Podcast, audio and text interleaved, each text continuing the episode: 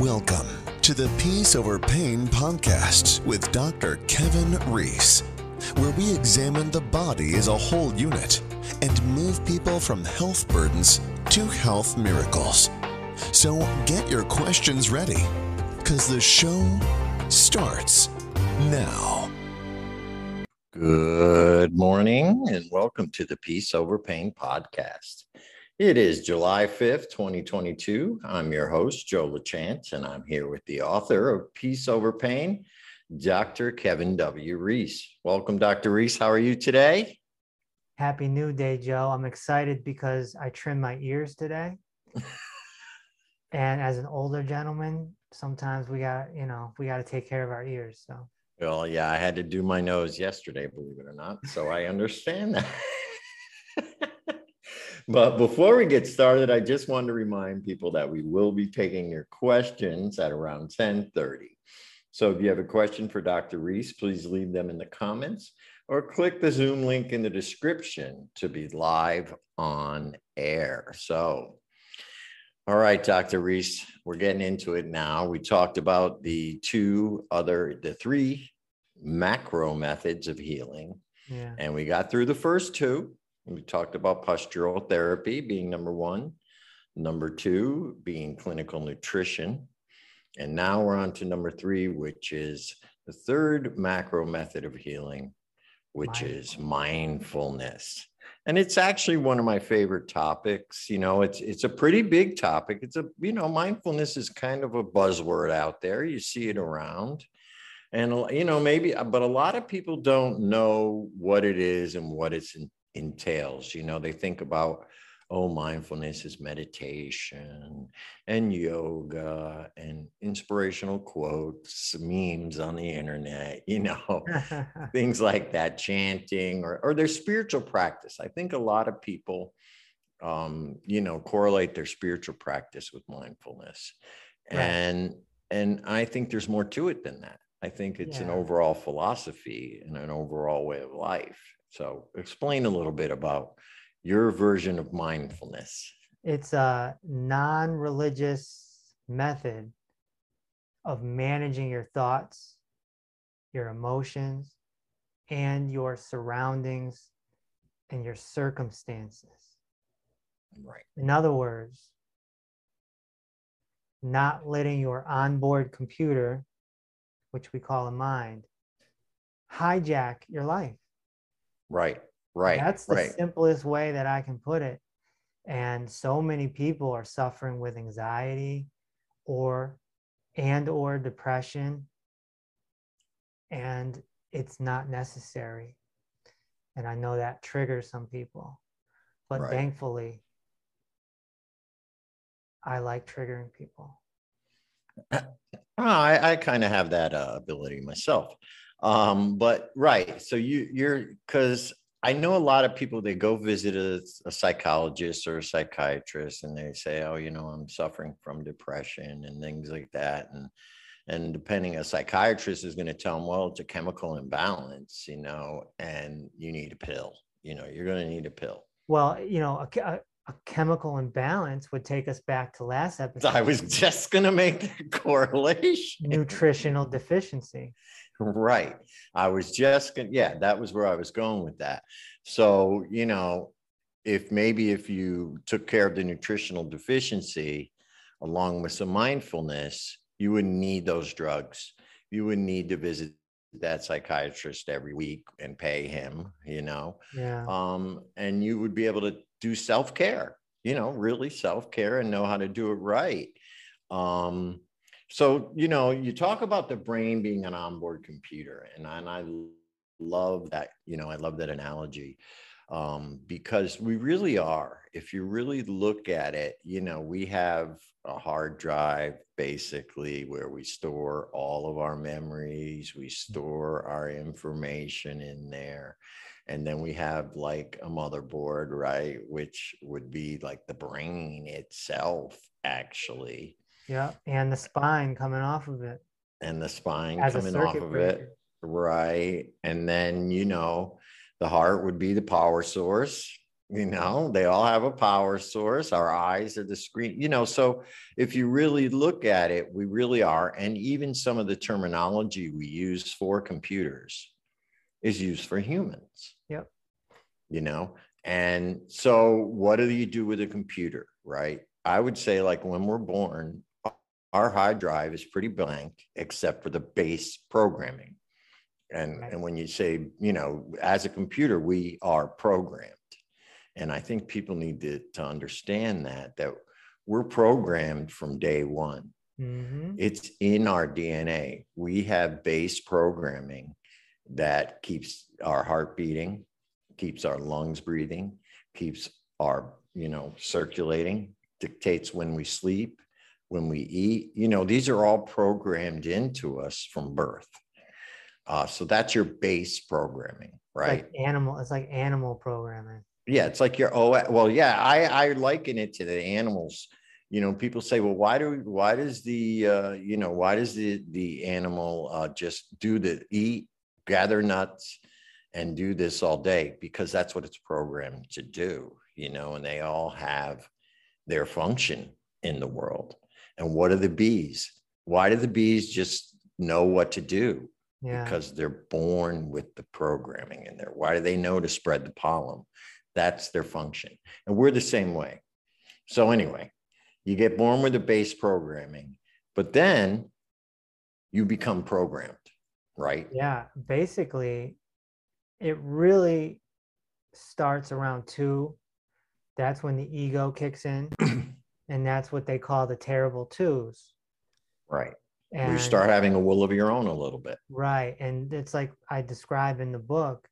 If you take a toy away from a child, a two-year-old, there's usually a big temper tantrum. Yeah.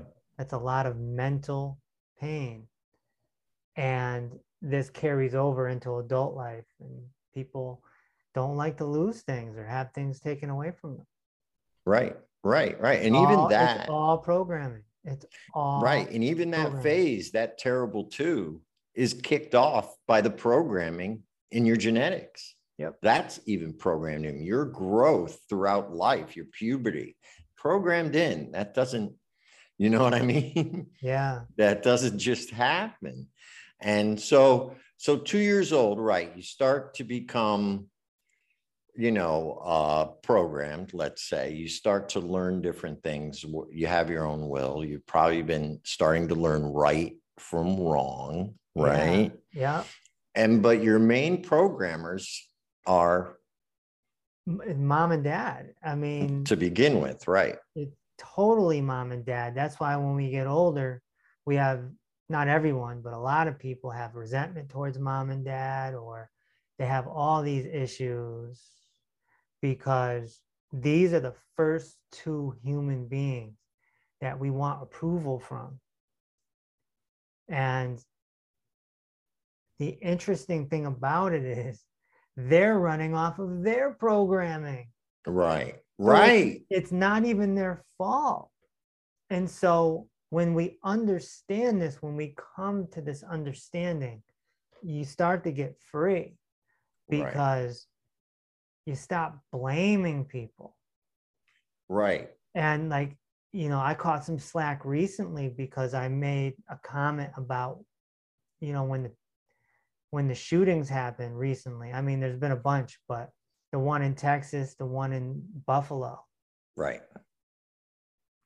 where I, you know, didn't blame the shooter, and and some people were like, like the shooter is running off of their programming. Right. So Right. instead of becoming a victim and falling into victim-oriented thinking, it's better to have the mindfulness and the understanding that every single human being is programmed. Right. And in that programming is going to be mistakes and flaws. Right. So this these young men are acting out by shooting, okay, and they're killing people. Of course, that's not thumbs up, but your programming is not that far off. So, yeah, maybe you don't go kill someone, but maybe you yell at someone, Right. or maybe you criticize people, Judge people. you judge people, or you maybe maybe you you steal from people, or maybe Get violent, punch walls, even. maybe you punch walls, may- fight with people. Yes. So Yeah. we're all very flawed. And some people just take it all the way and they murder, they steal. And that's just, that's all programming. And Mm. um, this is highlighted very nicely in the movie The Joker, Right. where the man went through so much stuff. And then society kind of cast him away. And then he finally said, screw it. Okay, here we go. and he freed himself. Right. But not to get too off topic here, but our programming typically happens from 2 to 12. Two to 12, but it does continue. It, it does continue. So by the time you're 13, Pu- you're you're pretty darn programmed and you have what we call an ego Mm, and an ego is basically your identity it's your Right. false self It's your created self it's that not you use. Yeah. yes, it's not Yeah. even real. It's just it's our computer created it. A when persona I- like, yeah. right. So when i was 13 14 i was already thinking i'm going to become a broadcaster. Mm, and I was already thinking "Ah, I'm going to become I'm going to broadcast for the New York Yankees or become a VJ like you know like someone on MTV and that sowed my my my ego and so I knew exactly what I was going to do come 16 17 going to broadcasting school and going to college etc so everyone develops this ego and this identity and their likes and dislikes are there their desires are there their dream everyone talks about the dream. So in the book i call it dream based reality Right. of course that's an oxymoron that's a- Because we're living in a dream world, an illusory world. because of the onboard computer Right. Right. So eh, the computer, if the computer takes over and you as a human don't understand that you're not your computer, Right. then you get caught in the dream. Exactly. You operate as if that is the real you. That's Right. why you get offended.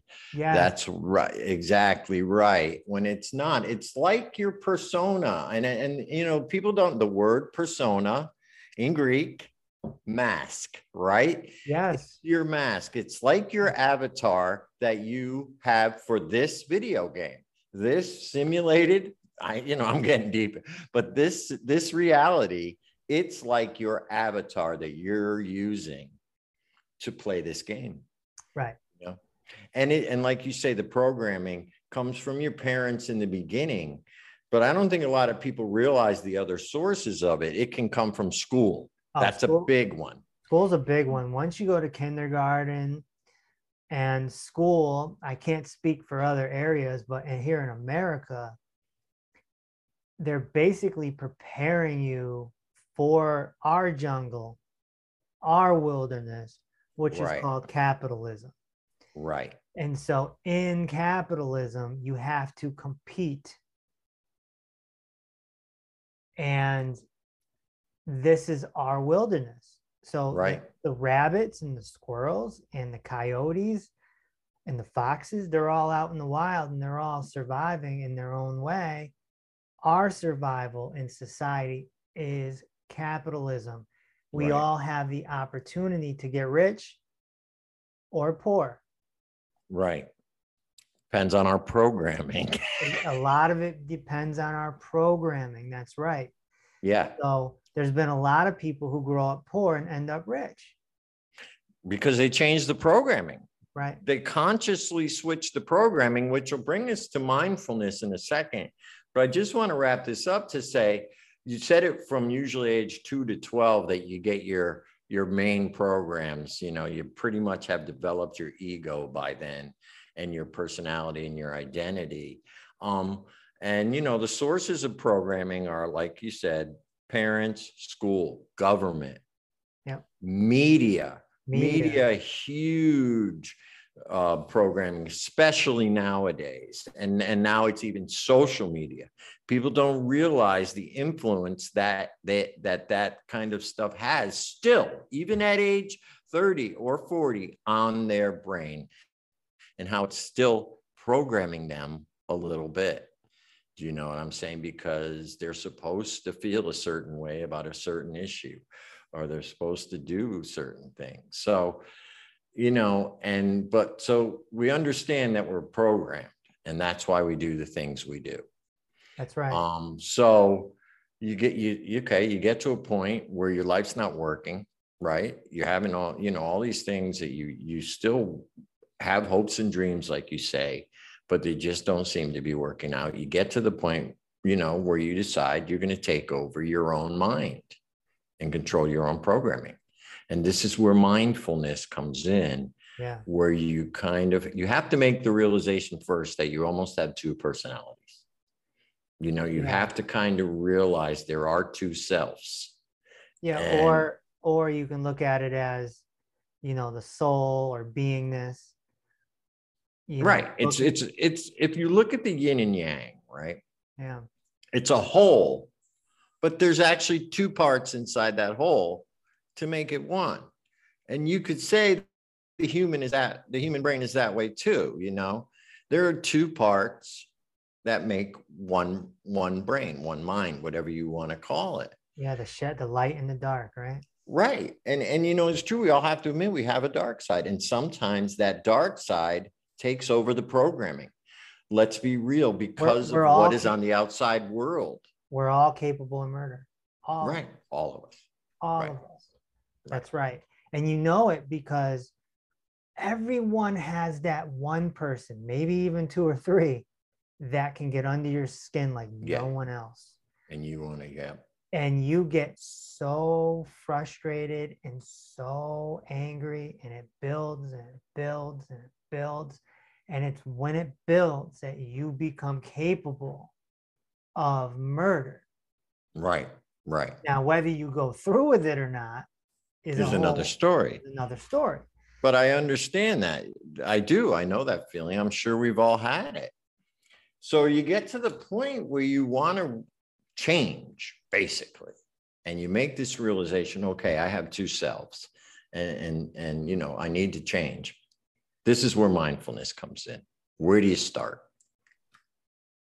Well, the first step is the realization that you are not your onboard computer. you're not your ego You you have to watch it. You have to become a watcher. watcher right an So observer in the book, I break down the thoughts into two categories. There's Santa Claus thoughts and there's Michael Myers thoughts. It's a very simple analogy. And Santa Claus and Michael Myers are fictional characters. They are not real. real And right So this analogy, you know, I've come up with a lot of analogies in my career, and this one might be the best. yes because you know when you watch a Michael Myers movie, you know it's not real. Like you hmm. know that Michael Myers isn't going to jump out of the bushes and come get you. You know Right. it for a fact. So it's important that you come to the conclusion that the mind is just spewing out things based off programming. And if you know it's not real, then that's the realization that, oh, I don't have to give it any power anymore. right And right same thing with Santa Claus. Now, I would much rather have Santa Claus thoughts than Michael Myers thoughts. But, but Santa Claus is fake too. right So when you have those feelings of ah, I'm so joyful. I'm the man. I'm doing so good. And a lot of times, Santa Claus thoughts come from music. Hmm You listen to music, and you like, I remember I used to listen to a lot of Jay Z. And why? Because it's successful.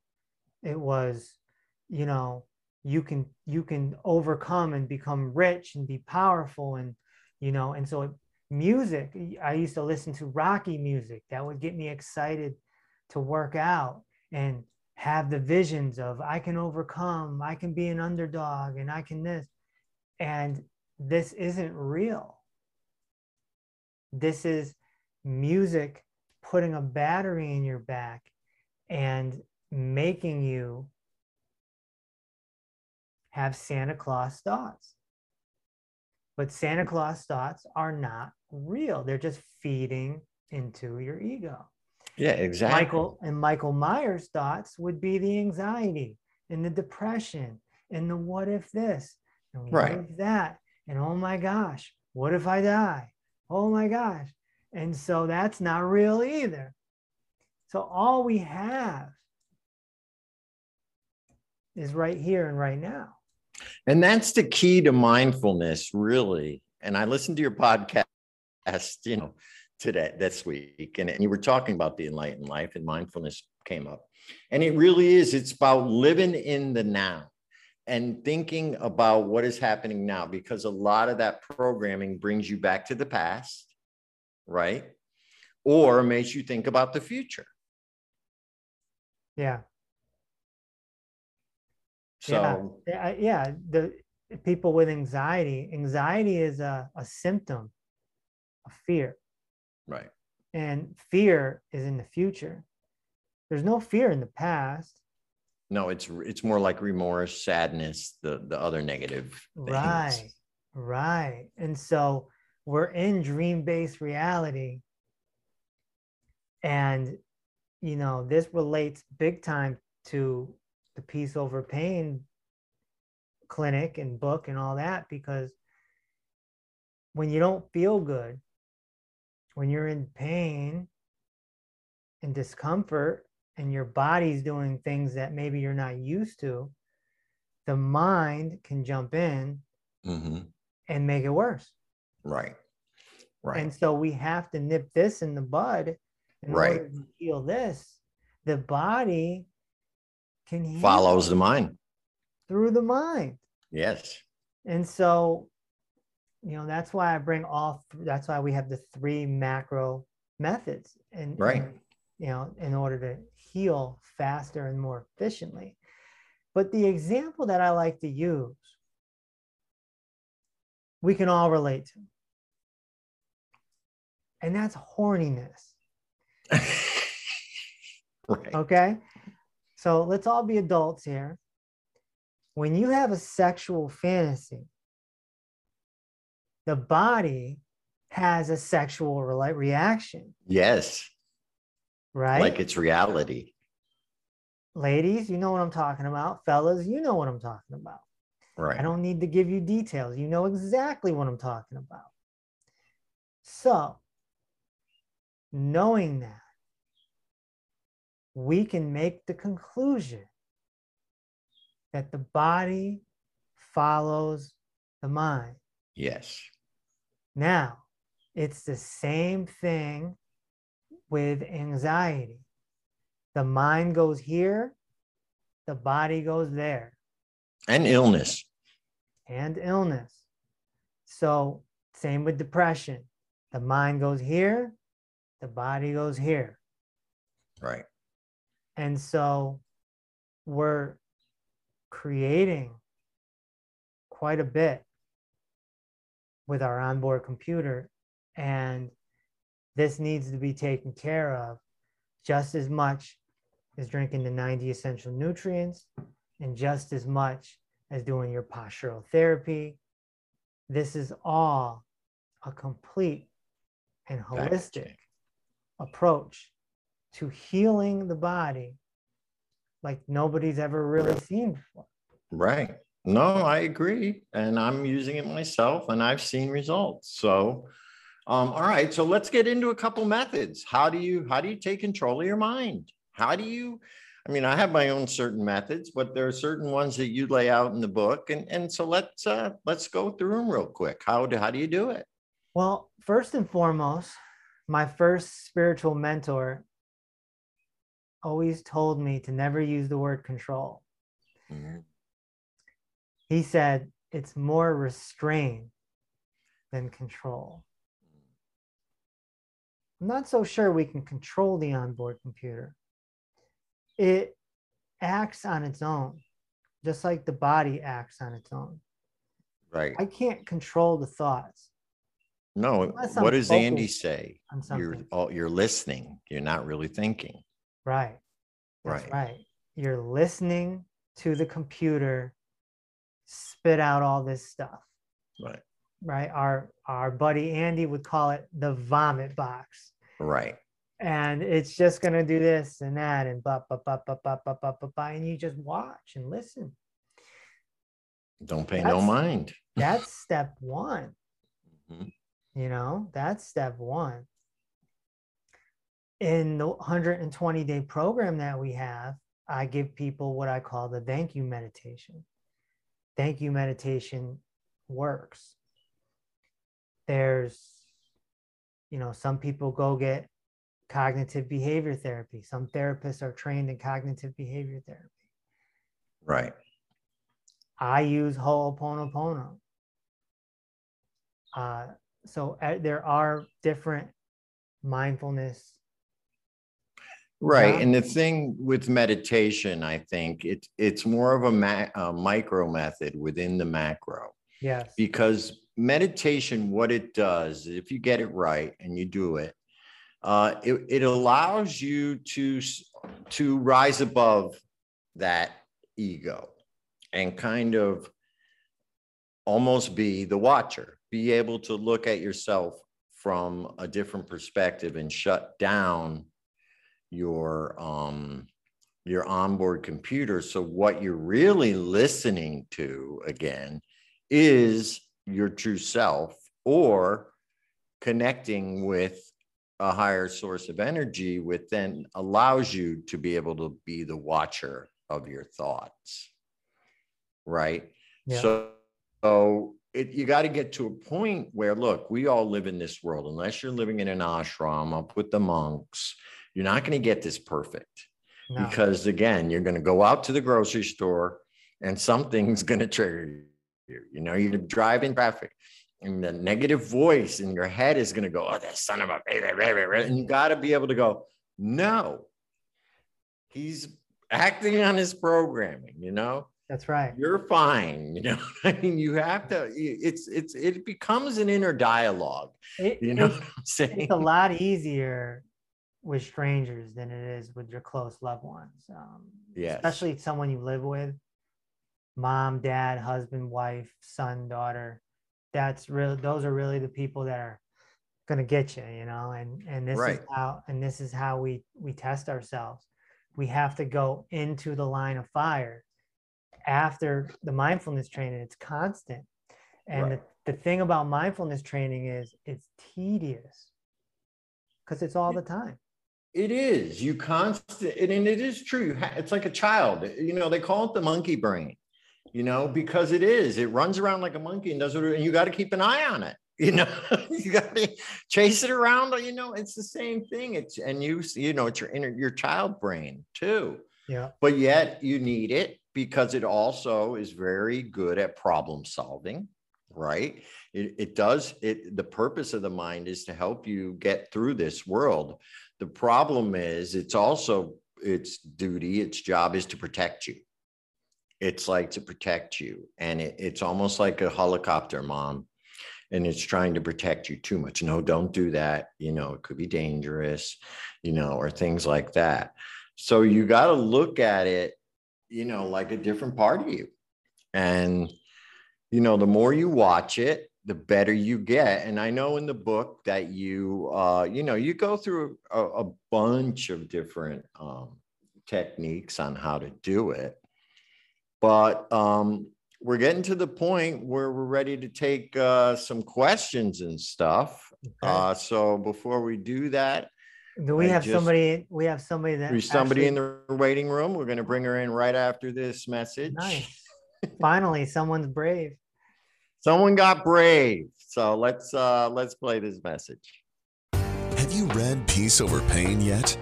This short but powerful book reveals how to eliminate chronic pain and or illness faster than any other known therapeutic approach. Download the Peace Over Pain book for only $4.95 and gain instant access to the ebook version, audiobook version, and a video training with Dr. Reese.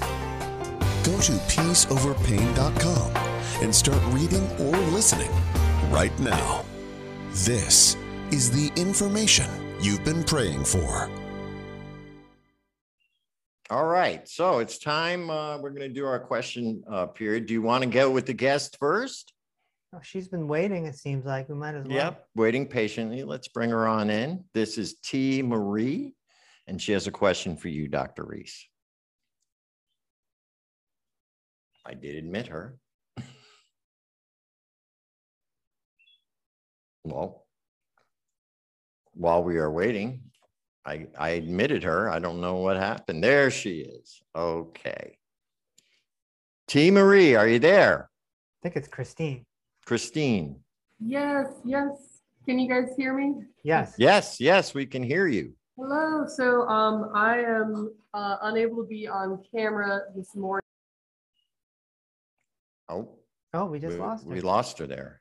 Man, She must have a bad connection. I was Call back in, T. Please try it. If you have the Zoom app, use your Zoom app. you can download it on your phone. But I was excited to have someone on. It's like being lost in the desert, and it's like a human, a human Right, right. water. All right, well, we can uh, we can go with a question we got on the internet. sure. um, and uh, we'll start with that. So our first question of the day came actually this morning from a Renee Green, and she says, "What would be the cause of a thyroid um, nodule?" Thyroid nodules, you know, probably a pocket of lymph. You know, Hardens up. yeah, most nodules and cysts and tumors and things like that is just lymphatic fluid sticking together. blocking and how do you how do you get rid of that Oh, without surgery well, you gotta get the lymph moving, and so uh, we gotta look at posture. Posture is the big cause of lymphatic stagnation. Okay, right, and inactivity. Hmm. Yeah, there's a lot of things. We did talk about jumping on a trampoline. There's all kinds of different things you can do to stimulate your lymphatic system. So basically, uh, go towards your lymph, your lymph system. So, okay, very, very cool. So here's one that kind of has something to do with what we talked about today. Um, so this comes from Tom on Facebook. And he says, I'm a listener of your Inner Peace podcast and commend you for being so open about your dark night of the soul experience. Hmm. What would you say the difference between a dark night experience and regular depression? Okay. Well, dark night of the soul is when you start purging your pain body, all the emotions, everything that you've suppressed and repressed in your life, and it all starts to come out. Right. Typically, this is a lot of crying. Um, sometimes it's long periods of crying. Typically, it's crying every day. hmm Dark night of the soul is not something that lasts for a week. It goes very long time. And it's an opportunity to get into your mindfulness and to really start working on yourself Right. and fear to really conquer your fear. A big fear. Depression is different. Depression is typically you are upset with the past and you are now in victim oriented thinking Right. and you are F the world Right. and you're typically I just don't want to deal with it. Right. typically sleep a lot and you don't want to do anything and you know a lot of people they stop going to their job they stop showering they you know they, they just don't care anymore dark night of the soul is not like that you still care and you're still motivated to do things. In fact you're motivated to get rid of the dark night is Right. almost it's almost like you have a disease in a way and you want to get rid of it. You're motivated to get rid of it. Yeah. and it's just acceptance. It's just you have to accept what's happening and just get it all out get it all out because it's it's beyond you Right. it's beyond you it's more of a divine type of thing Right. and you're going to um you just have to be ready to die Because some, I'll tell you, I went through one when my mom died. It was, you know, and you you said you mentioned this again on the podcast that a lot of times it has to do with a loss. And then as you were talking, it also for me, I think first of all they come out of nowhere. It's not, you know, and second of all, it's when you actually have to face one of your greatest fears. You know what I mean? And you really have to look it in the face. And there's your, it's like, it's like a very long letting go process, like a very, very long letting go process. Um, like I could say throughout my whole life, one of my greatest underlying fears was the fear of abandonment. You know what I mean? And when my mom died, I it was the ultimate abandonment for me. Mm. And it was six months, six months of daily crying. No matter what I tried to do, Kevin, you I could meditate, I could go take a walk, I could smoke weed, I could do anything I tried, I could not get out of it. right And it took six months of, of literal hibernation. And, you know, I still had to go to work and deal with life, but it was, it was just a dark, t- that's the best word for it. All I remember is darkness. Yeah. You know, like I can't even tell you what I did during that period, but I just remember it was freaking darkness all right. the time that's right and crying for no reason. And it almost always comes from loss a death of a loved one loss Right. of a job things like that depression is just different depression is depression is victim oriented thinking Right.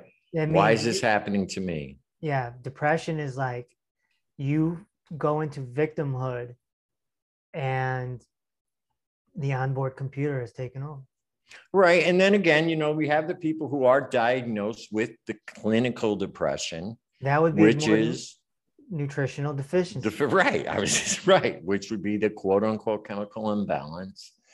You know, when we get into that, you know, because mental health is a big issue these days. And, you know, this even maybe bipolar could be as much as a nutritional deficiency, right? yeah So- schizophrenia too Yeah. So you talk about the dark night. You kind of know when you're in one. Well, how do you know when you're out of one? when you stop crying yeah. It's almost like it, it becomes light again. It like the world starts to lighten up and you can almost see through this curtain that was in front of you. Yeah, yeah, yeah. You know? That's absolutely. You start to, you know, every time it happens, you you get your heart opens up a little more. Right. You know, Yeah, absolutely. it looks like um Christine T. Marie. We I don't know what her name is because it's different every time, but it looks like she's back. Okay. Well, let's let her in and hear her question. I guess it takes a minute to connect. There we go. All right, T, how are you? Sorry we lost you. Looking forward to hear your question. We oh, actually, this is our first guest, so we were kind of disappointed when you dropped off, but now we can see you. Very cool. How are you today, T? He's in the hall. Yes. Fame. Hi, I'm doing very well, and I'm grateful to have figured out my, you know, I had my laptop going at the same time, you know, with the Facebook and my phone and a new Bluetooth keyboard that wasn't working. So I was like, anyway, I'm here, I'm present in the moment, and actually, it's incredibly um, hopeful and inspiring listening to you guys just talk and your discussion and the the things that you're bringing up and how relevant this is to where I am in my life right now. Um, and I've, I've been seeing, um, you know, big, big patterns uh, related to um, codependencies and things outside of self and outside of the now that, you know, are, are, are pulling, pulling you in constantly different directions, right? And, and how much my chronic pain is tied to those other things, right? Because your system is saying, like, oh, I need this to survive. I need this to reduce my pain. I need this, right? And Right. um, so I just want to thank you guys for for having this platform um, and opening up um, people's people's minds, right, to these ideas and concepts that we're discussing. Oh, very cool. Well, did you have a question, a specific question? Did you, did you want to ask anything? Yeah, um, I do have a specific question. So, when it comes to some of the all or nothing thinking um, related to right addiction and codependencies with substances, right? And you see a lot of these these pro these um, organizations, right, like AA, NA, um, and and sort of a theme or a pattern of like right you are either all in and you're sober for you know 40 years Right. or like if you don't make that commitment you you're going to relapse and you're going to die right so i'm just i'm curious about your guys' opinion on um, like how how you could sort of incorporate mindfulness and addiction and like give yourself grace or understanding or right and where does that line walk with like that self-restraint Well, I can speak on this one. Um, I can definitely speak on this one. I uh, I have uh, I have experience with those programs, and I I stopped going to those programs, but yet I did not take drugs or drink after. Well, except for smoke weed, but that's not a drug. But so my opinion of those programs are this. They are good to get people off the streets. They are good to give people a community of like-minded people. Okay, for for that reason. However, um, it's programming. They call it the program. So there is Mhm. definite Mhm. programming, just like we talked about, going on in there. That's why they call it the programming. Now, I'm not saying this is bad programming because I can tell you right now the 12 steps, if done properly, are a path to enlightenment. Okay. On their own, with that, take out the alcohol, use them, and they, they can be a path to higher consciousness. Okay. That is the 12 steps themselves. The problem is with AA, it's just like a religion where there becomes the people themselves bring in their own doctrines, their own beliefs. So that whole fear mentality of, oh, no, no, no, you're good. If you if you go out and you leave the meetings, you're gonna get high and you're gonna have a relapse and, and all that kind of stuff. Um is not true. And, and part of the reason I left, and I'll be honest with you, because I wanted to prove it wasn't true. You know what I'm saying? So for Mhm. me, I think it's those programs are good for beginners. You know, like they say in there, take what you want and leave the rest because they do have, they talk about one day at a time, living in the now. There's some good things in there, intellect over serenity prayer. emotion, good stuff The serenity prayer. The serenity prayer right? So there's good elements of there but again make no mistake about it it is programming. They call it the program for a reason. I don't Um, uh I don't have direct experience with the with that, but right. I am a sitcom connoisseur, and I love the the one Mom. And you know, it's a good sitcom, and there's a lot of similarities with Ho'oponopono hmm because in Ho'oponopono you have to make amends. Exactly. So it's similar, except you don't have to keep going into meetings. And so you keep you you in addiction programs like that, you find this theme where it's people almost become addicted to the meeting. It's I need a transfer of meeting. I need a meeting, right? I Mhm. need a Mhm. meeting. You're in a you're in a town, strange town, and you're like, I need a meeting. Let's find the meeting. We, we need a meeting. And and so Or your sponsor, right? Like, oh, I, I need got to call my I sponsor. write Right, right, right. It's Right. like your guru. right right right so you know um i i know the 12 steps have helped a lot of people so that's great um but uh you know mindfulness mindfulness is pretty much the cure to everything so Now, good good point you bring up, up with addiction, Kevin. Is now what do you what do you what do you what is what is the cause of addiction?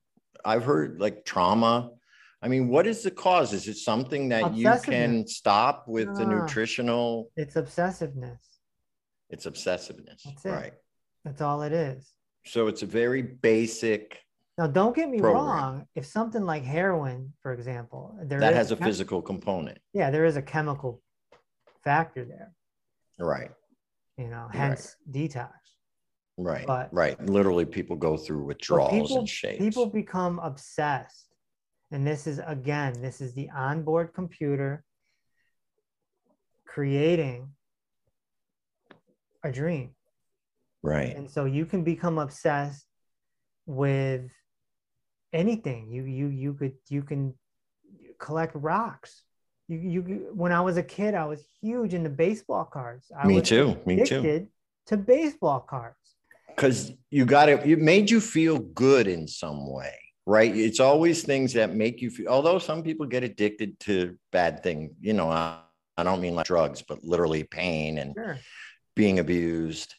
Um, because so so it, it's it's basically and and you would deal with that through mindfulness pretty A- much. absolutely it, it mindfulness is the cure to pretty much everything Right. and yeah upset we just become obsessive and we can become obsessive with ourselves which is typically called being selfish Mm.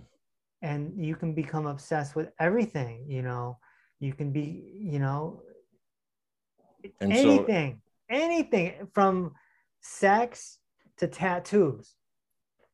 Anything. Because it gives you some good feeling it inside. gives you feeling and and it's it gives you identity. Right. anything identity we stick our claws into.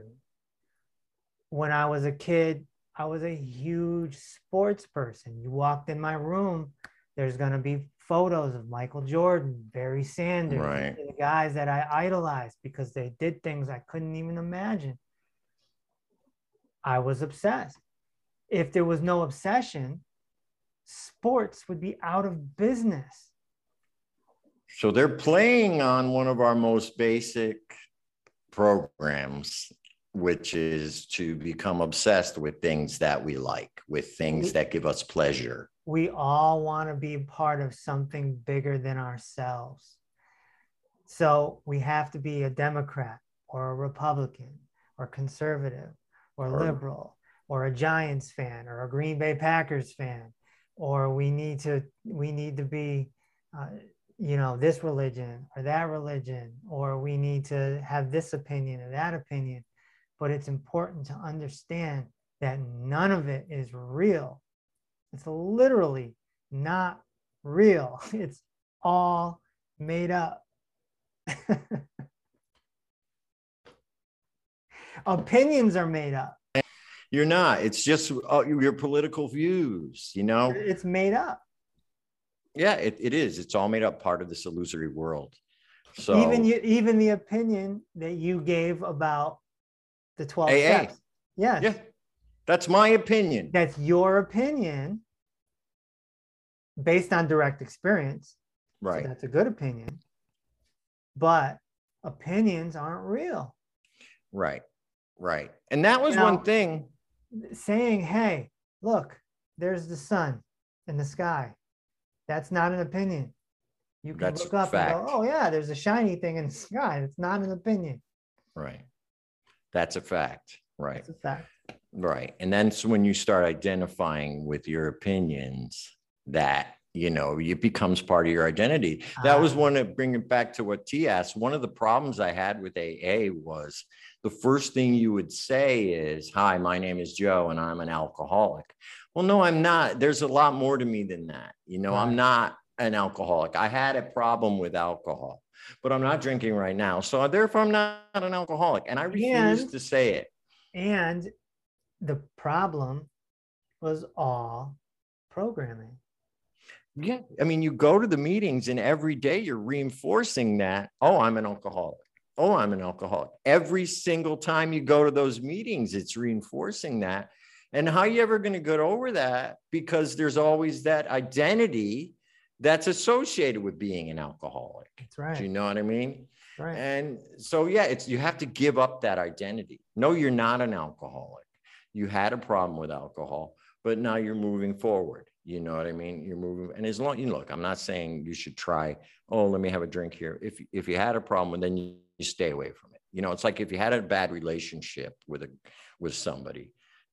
Of course, people some people do keep going back, but the thing is, you break up and you got to break up with the drugs and you got to break up with the alcohol and say thank you very much i learned a lot but it's time to move on right. how was was that good t That that was very very helpful. I just I loved um, the discussion that it brought forth and and some things you know that I had had um, been pondering too um, that you really you really touched on. You know that that connection that association with like your identity and also looking for a community something right. bigger than yourself um, and and labeling yourself. I mean and the i am statement is so powerful. Whatever you choose to put in after the i am that's what it- you will become. all- yep yep.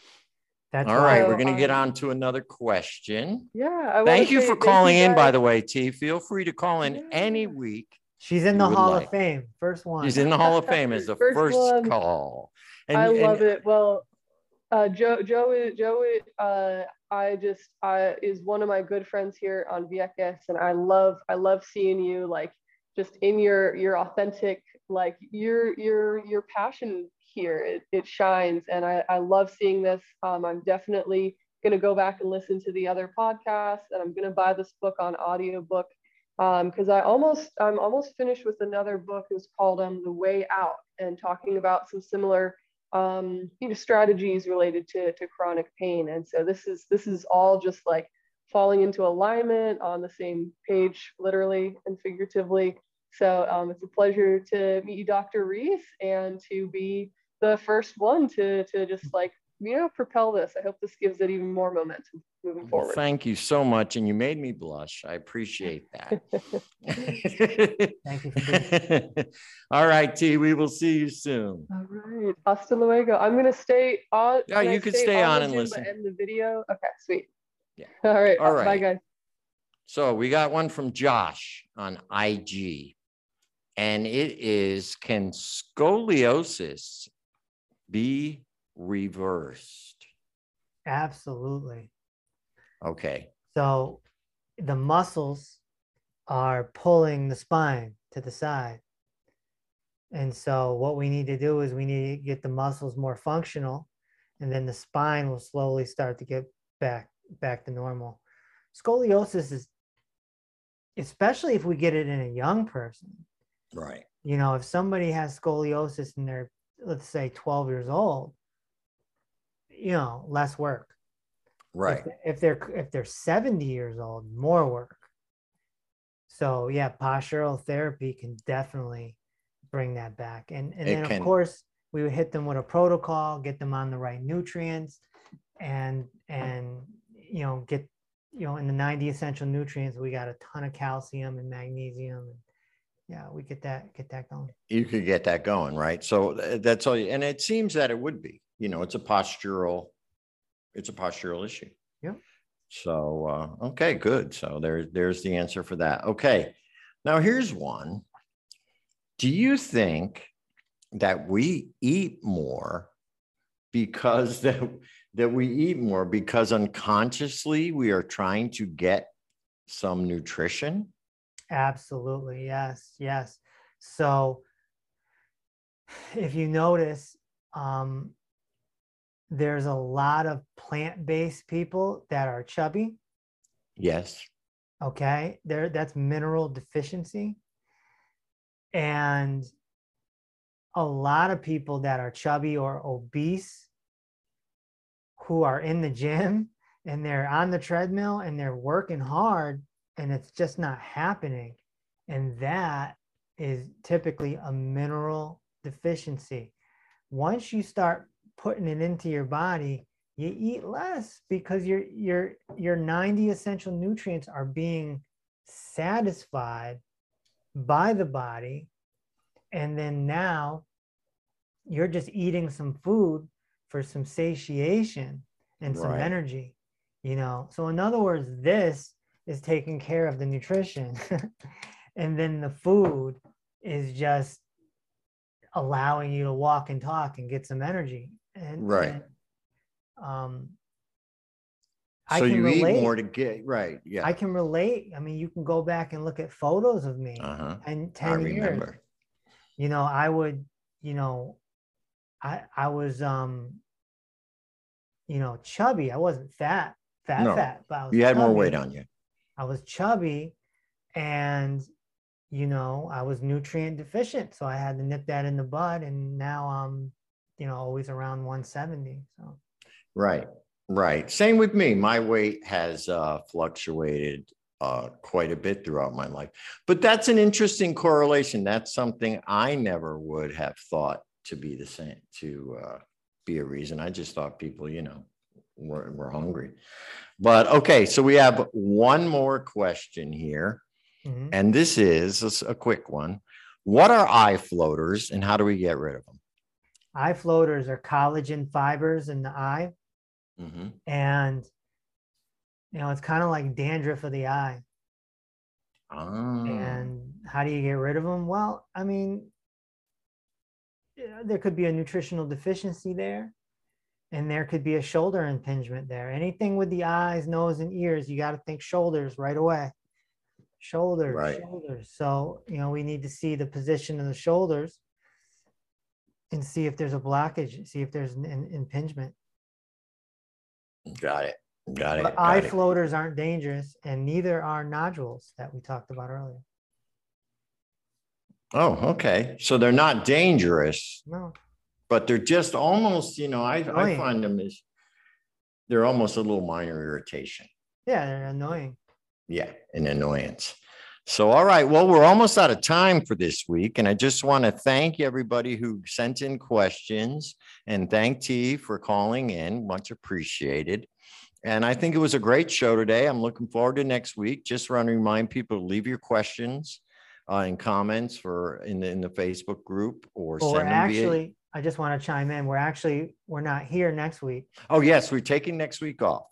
Yep, because we're we're launching the 120 day program next week Oh, okay. with 20% off, Lovely. and then we'll be back the following Tuesday, and we're gonna have Coach Amber. And you're, all right, right, Coach Amber's going to be on the show. So you finally get to meet the, the young woman who's been uh, talking to you in the group.